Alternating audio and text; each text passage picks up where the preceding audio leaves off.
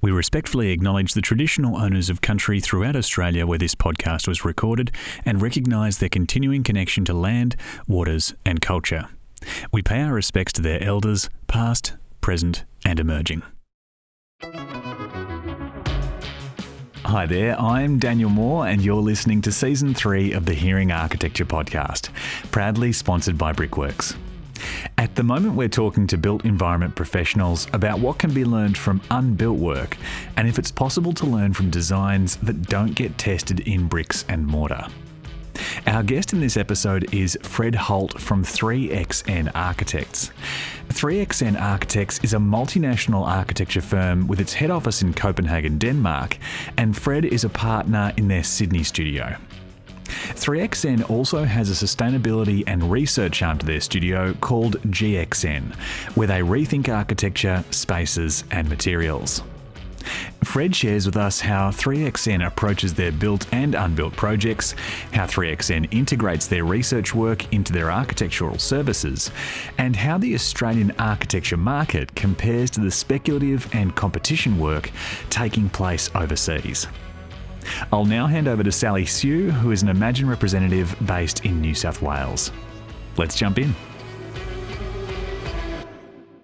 Hi, Fred. Today we're lucky enough to have Fred Holt from 3XN join us in his new Sydney studio in Surry Hills today.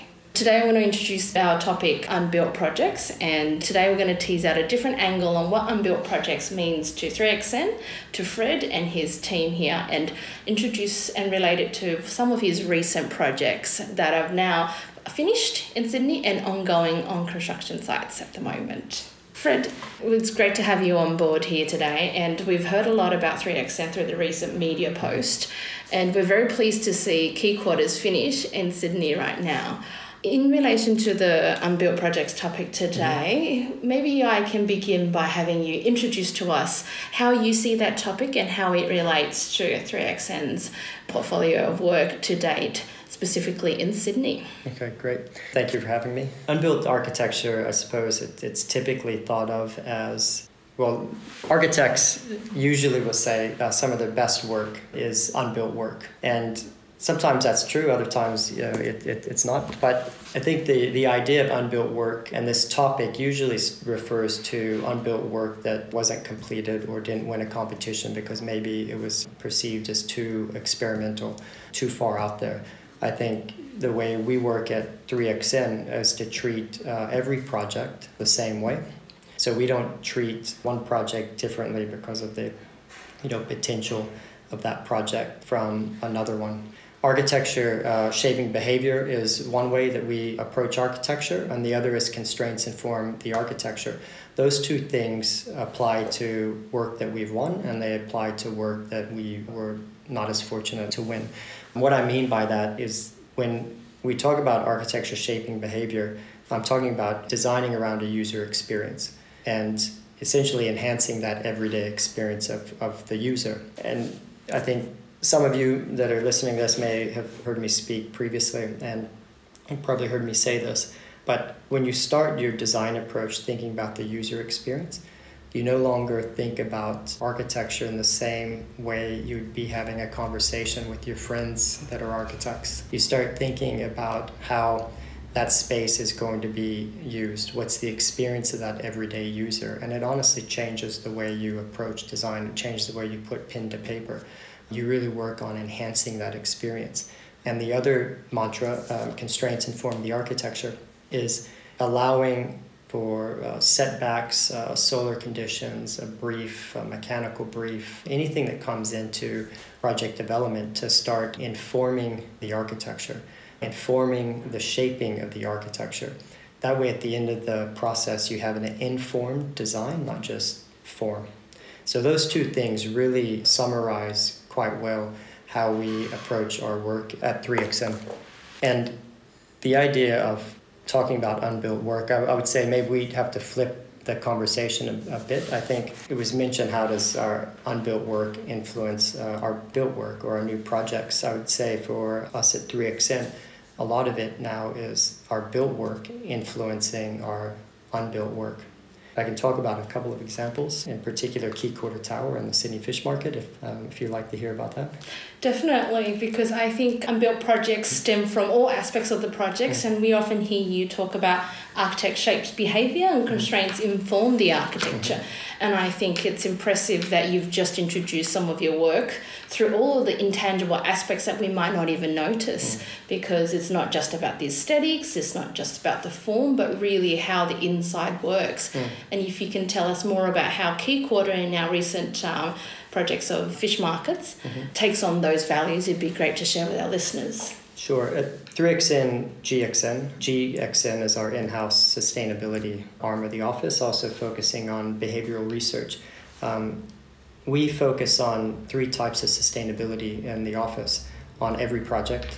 Occasionally, that's a built project, and occasionally, unfortunately, it's an unbuilt project. But social sustainability, environmental sustainability, and then also uh, urban sustainability or urban revitalization. In the case of both Quay Quarter Tower and the Sydney Fish Market, those three became paramount in how we actually uh, started talking about the architecture and designing the architecture. For Quay Quarter Tower, the social uh, sustainability was key in the overall design of the project. We designed it from the inside out. We took the idea of a horizontal campus, typical campus, that created a sense of community, which focused on human behavior, ample amounts of daylight is what a campus uh, typically has, as well as access to green space. And we stacked that up into uh, a tower. So once we had the idea about designing uh, around those social behaviors, trying to create this sense of community versus just an efficient stack slab scenario, and then we started to move towards looking at the overall site constraints and the urban condition. The shaping of the building is actually to fit within the solar plane, um, so not to overshadow the botanical gardens and the domain, for example. The shaping of the facade or the creation of the facade, which gives the building its texture, its identity, its character, but it's doing so much more than that. It's actually performing, it's blocking out uh, 30% of the solar radiance. So, this particular project, in front of the most recognizable harbor in the world, doesn't need blinds or, or shades to come down to control temperature control. So, that's a passive sustainable approach, and therefore, environmentally, it saves mechanical load. It also makes for a more efficient floor plate because you're pushing less air through risers, which means they can get smaller, you have a more efficient uh, floor. From an urban sustainability point of view, there was a, a precinct 50 Bridge Street, that had essentially diminishing returns. And there wasn't a lot happening within that part of the city between the tourist attractions of Circular Quay and the CBD. So by grafting on to an existing structure, giving this new structure uh, life, we've utilized the existing or leveraged the existing infrastructure that was already in the city roads, infrastructural networks, and brought people back to a part of the city that was not attracting uh, others, and therefore you're actually bringing value back into uh, the urban precinct. Additional shops uh, are, are, opening up as a result. More and more people are utilizing that part of the city. So, from an urban regeneration point of view, that was that was key. When I talk about built work informing our unbuilt work, upcycling of the tower, one of the big environmental sustainable features of the project for those of you who don't know, there's an existing tower with about uh, 1,200 square meter floor plate, center core, perimeter columns, um, very much a, a, building of its time in the 60s. We sliced off everything north of the existing core and then grafted on another 1,200 square meter of floor area.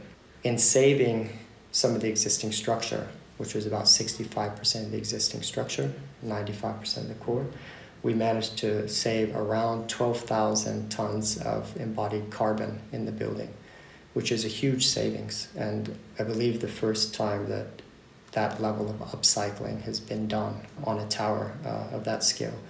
And that 12,000 tons of embodied carbon saves about, or that's around three years of operational carbon. So it's a huge savings. And that's now informed some of our unbuilt work, which I'll, I'll touch on the Sydney Fish Market also lo- looks at uh, social, environmental, and then urban sustainability. Everyone has a story about the fish market from when they were a child, but Sydney Siders it's rare that they're going to the fish market on a regular basis. So the new design, actually, first and foremost, it had to attract Sydney siders again. It had to be a catalyst for activity. It had to be an integral part of the neighborhood. So that's focusing on the social sustainability side of the New Sydney Fish Market and also the urban sustainability, the urban regeneration.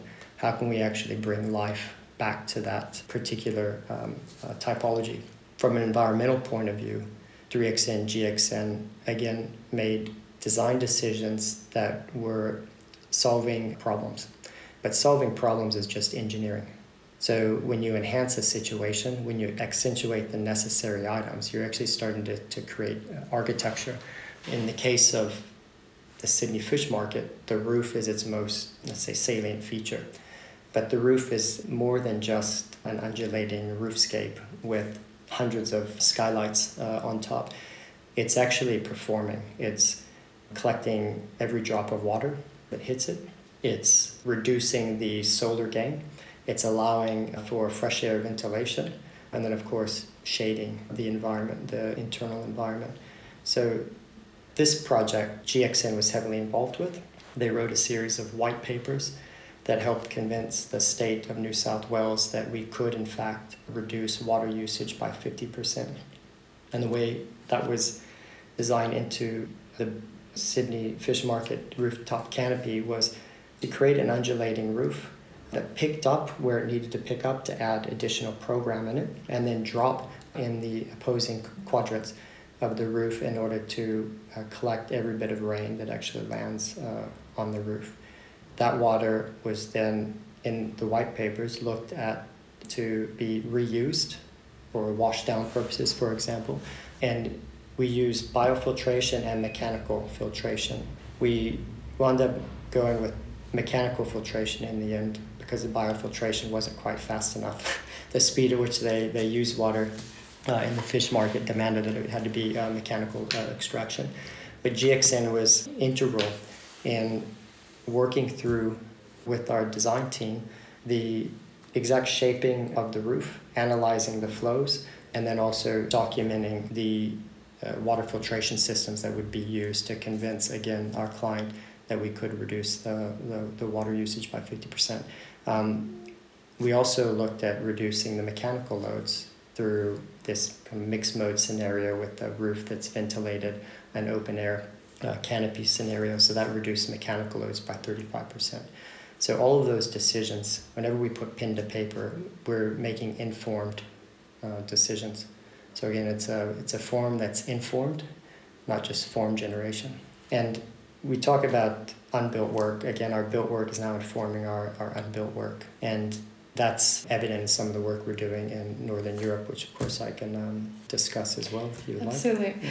Because as we look back here, we can definitely see that there's a strong emphasis on sustainability and circular economy in all of the work mm. you've just described and above all that social synergy is definitely very important at the heart of your design mm-hmm. ethos mm-hmm. and i think with that uh, we can probably frame it where the built work is absolutely something we can see from harbourfront now mm-hmm. as we arrive in circular quay Key quad is definitely a defining building that's also exemplaring what it can give inside and out mm-hmm. And the fish market is also going to be able to present us a new way of connecting with the waters around the Bays precinct that we had never thought of. And to your point, absolutely every Sydney sider knows of the fish market. Um, whenever we have guests and visitors that come through, we take them to go and visit the existing fish markets and it will be very impressive to to arrive at the new um, fish market and have that ability to be able to interface with it in different ways that we had never thought we could because for the longest time that corner of Sydney has always been a bit segregated from um, mm-hmm. their near precinct. And with that, I think we can say that uh, it's very impressive that 3XN not only approaches the building and its brief in its um, external fabric with all of the program required, but also that intangible aspects of it. And uh, we often see you work with engineers, graphic designers, urban planners, to even psychologists and anthropologists. And I think I wanted to then touch on, and as you loop back to other projects back in Northern Europe, how do you approach these projects and how do you collect all of these almost unbuilt aspect of it to inform your future works and pipeline? Yeah, great question. again, I think it's based on our built work starting to inform our unbuilt uh, work. It's a cycle, of course. 3XN and GXN, it's architecture and research. And you know, the question is where does one start and or one start and the other stop or stop and start? But they're definitely informing one another. Through our work on Quay Quarter Tower and understanding the embodied carbon aspect of upcycling, we've been doing quite a bit of research and proposals in Europe where we're looking at two two proposals for a project. One where um, we retain some of the existing structure, uh, and others where we knock it down and just build a new piece of architecture.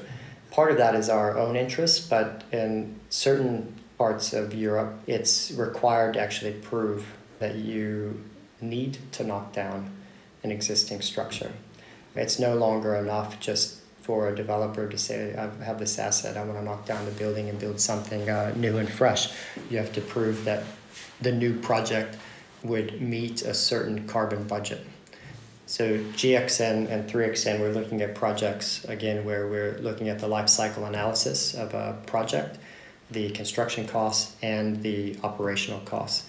And I'll give you an example of one scenario there's a site with an existing uh, structure.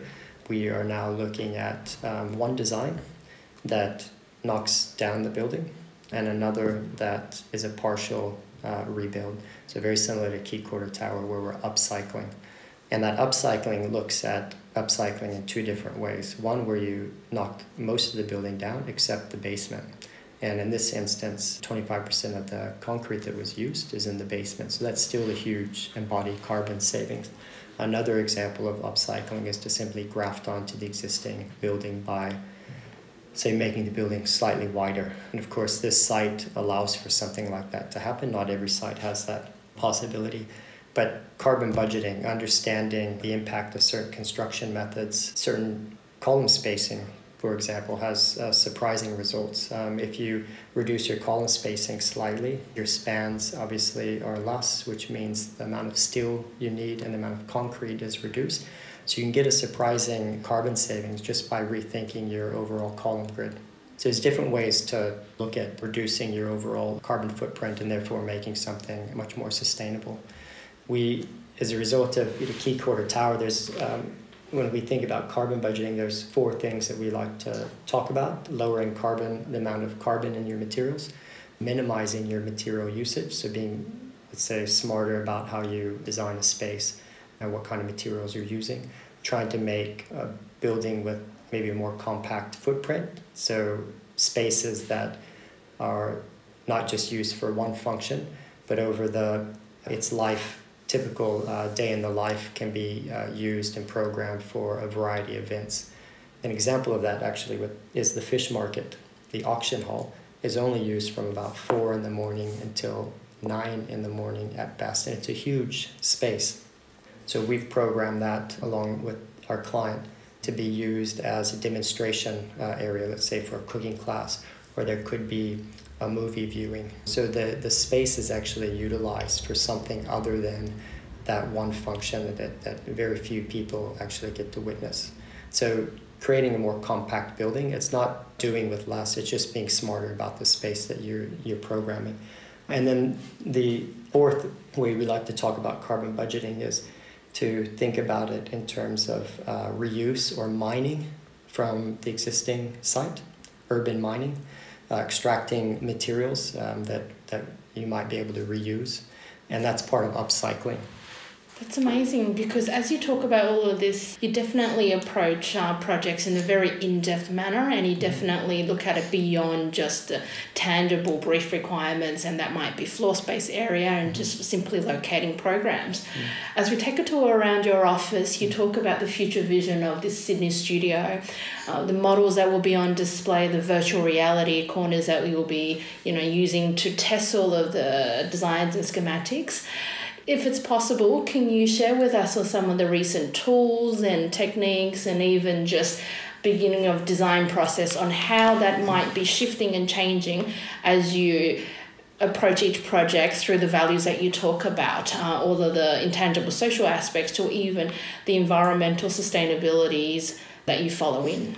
An example, again, um, perhaps we've been fortunate uh, recently. We've had some projects that have been built that have really pushed the sustainable envelope, uh, so to speak. The new International Olympic headquarters is, a, I think, a great example of how computational power, technology helped not only the workflow of the project, but the multidisciplinary team to uh, resolve that complex uh, interface between solving for solar constraints, producing the facade, and then aligning that with the slab edge and the structure. What I mean by that is the team uh, at 3XN, we rather than exchange models with the contractor and the facade manufacturer and the structural engineer, we exchange data sets. So every column, every column, every point um, on the facade is made up of a series of data sets. When we would have to potentially push and pull the facade, that would obviously change where the slab edge needed to be. It would change and inform the column location. It would inform the facade manufacturer of a change in panel size. So that data set, almost in real time, would be in our consultant's office or our partners' um, offices and, and um, 3D systems, and so that it was almost a real time collaboration. And I think more and more we're going to see that where you're not exchanging a model. Sure, there's programs that could look for clash detection and um, but the way at which we need to resolve things and the speed at which we need to resolve and the complexity around trying to allow the budget to find uh, its home within the sustainable aspects of a facade, for example. It means that the more you can iterate, the quicker you can iterate, the easier you can actually find a solution, or the chances of finding a solution that meets all those requirements you to find that you can reach that rather than somewhere in between. So rather than compromise on the design to meet a budget, you can, through this iterative process, exchanging data sets, reducing time, you can begin to fine tune your facade so it works performatively and from a budget point of view. Mm. That's amazing because I think uh, what's most interesting uh, for our talk to date is that uh, you continue to reiterate that um, your built projects actually inform your unbuilt projects instead, which is probably not conventional but definitely required as we can hear you talk about it. For 3XN and for GXN, as they complement each other, how does uh, your studio and organization establish the research topics because we can hear you mm. invest heavily in r&d to mm. be able to allow much of the problems of different scales to inform your next built project that then cycles back to inform all of the unbuilt projects that are necessary to push through in order to allow 3xn to grow is there a key um, area that you guys often focus on or is it just purely opportunistic I'd say it's a bit of a bit of both. We 3XN GXN have this idea that there's no waste in nature. So let's try to eliminate as much of it as possible in the construction industry. So there's a few things that we've been focusing on uh, quite a bit in our research, and that's timber construction or hybrid timber construction. Um, but also, as part of that, but also separate from it, is design for disassembly. So when I talk about design for disassembly, it just means that say 80% of the architecture that we uh, inhabit it's a standard grid. It's uh, typical room spacing. The other 20% would be those moments that you interface with, let's say, the entry of a, a tower lobby or that museum space that's memorable, the atrium, the entry. A lot of the other spaces, 80% of that might be a repetitive grid that you see on other projects. So, is there a way for us to design around mechanical fastenings and mechanical fixing mechanisms? So, that at the end of the life of a particular building, you can disassemble that item, that building, and then reuse those components on other projects. In order to do that, there's something that the office has been exploring, and that's a material passport where every item gets a certain code, and through the life of the building, the asset owner can go through and understand how much value um, is actually in the built form that he has or she has. So rather than demolish a building and only get about 2% of the value of, let's say, the structure, which would be used for road uh, rubble, you could potentially get the majority of that value back by reselling either the material or those components for another building. That's similar to the timber uh, structure and timber building focus that we've, we've been looking at. We've just completed a project in Bornholm, which is the Green Solution Hotel. It's actually a net positive, energy positive uh, building. We've used timber construction as fully timber uh, building. Even the offcuts were used to make furniture. And that project actually has also led into uh, other you know, research. How can we actually expand our timber spans? So we do a lot of hybrid timber structures as well. And some of that research that we've been doing has now led to us recently winning um, a timber tower. Um, I can't tell you where uh, or for whom, but that research actually has then helped inform the office uh, and the design team about how to optimize uh, timber construction and hybrid timber construction. That's great to hear. So we'll have to keep a watch on to find out where this timber building is and who is it for. So as we now loop back and towards the end of our talk here, if you can share with us just a bit more insight on your journey in coming to Sydney and how you've then uh, taken two major projects, as you reference here, Quay Quarter Fish Market Sydney uh, to almost completion. To very soon, we'll hopefully see the fish market open, and uh, your experience with Australian clients, developers, and uh, organisations, and how that journey has been, and maybe even um, our City of Sydney design competitions, and how you've been able mm. to implement much of what you've talked about today. Sure. I would say the reason that I'm here in Sydney, obviously, is Quay Quarter Tower that brought me over from uh, Copenhagen uh, where I was working from 2010. Um, I moved to Sydney in 2016 to continue with Quay Quarter Tower. The design excellence process, I think, is uh, quite unique for Sydney. We haven't come across that process uh, anywhere else in the world. When I say it's unique, it allows, if the developer agrees that half the jury can be city officials or city planning officials, there's a 10% area bonus. So every feaso that every developer does, it's just on that edge uh, being you know viable. So that ten percent really makes the project potentially uh, move forward. So in doing that, the city is, keeps a focus on public domain, not so much the the image of the tower on the skyline. That's important, but it's more the that user experience to circle back to the architecture shaping uh, behavior. So that process is unique, and I would say because of that, we um, and the work we were doing on Quay Quarter Tower, we were invited to participate in the Sydney Fish Market competition. We had to obviously um, get invited uh, to be on the short list, but that was another design excellence project run through the state. So the state has also used that that system. So those those two projects allowed for what we like to focus on to come to the forefront of the design conversation all of our projects still have to meet efficiency. We have to hit every mark on that Excel spreadsheet. That's with every project globally. But the level of conversation that we can now have because of these design excellence competitions and the conditions that are put on those, I think the Australian market, at least in uh, New South Wales, from my experience, is far ahead of a lot of other major cities around the world there's a level of discussion about uh, workspace that we have in Australia that we don't necessarily have elsewhere. Activity based work, of course, is where things were. Now we're talking about neighborhood design, where it's less about the individual finding their own space within a floor plate uh, and giving them that agency to choose.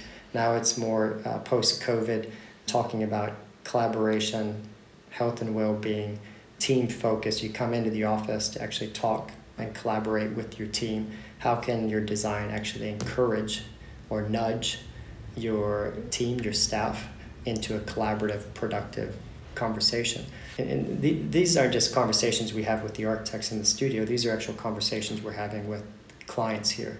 So I find Australia to be quite advanced in their approach to architecture. That's amazing.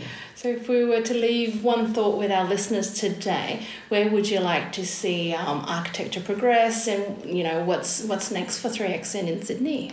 There's a few things we're working on uh, here in Sydney. Um, unfortunately, I can't I can't talk about those. But we're um, we're applying a lot of what we've learned uh, in Sydney to the rest of the world. We have projects uh, in Japan um, as well that we're running um, through the Sydney studio. So 3XN, uh, we never want to expand just to expand or to grow. That ethos of architecture shaping behavior, constraints informing the architecture is very much who we are. And we only want to take projects on that will we feel we can add value to. So what's next for us? I would say hopefully more built work uh, than unbuilt work, but we learn from each one. One informs the other. Thanks, Fred. It's been great to have you on our show today. Thanks so much. Thanks for having me. This has been Hearing Architecture, proudly sponsored by Brickworks. Thank you so much for listening, and thank you so much to our guest in this episode, Fred Holt from 3XN Architects. Thank you so much for your time and for sharing how architecture research is vital for the development of better buildings in the urban environment. Our sponsor Brickworks also produce architecture podcasts hosted by modernist fanatic and comedian Tim Ross. You can find The Art of Living, Architects Abroad, and The Power of Two at brickworks.com.au or your favourite podcast platform. The more support we get from you, the more episodes we get to make. So if you'd like to show your support, please rate, review, and subscribe to Hearing Architecture in your favourite podcast app. If you want to know more about what the Australian Institute of Architects is doing to support architects and the community, please visit architecture.com.au. This is a production by the Australian Institute of Architects, Emerging Architects and Graduates Network, in collaboration with Open Creative Studio. The Institute production team was Madeline Jenkins and Claudia McCarthy, and the EmAGN production team was Sally Sue.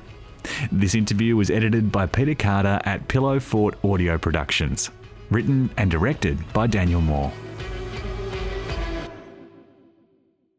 This content is brought to you by the Australian Institute of Architects, Emerging Architects and Graduates Network in collaboration with Open Creative Studio. This content does not take into account specific circumstances and should not be relied on in that way. This content does not constitute legal, financial, insurance, or other types of advice. You should seek independent verification of advice before relying on this content in circumstances where loss or damage may result.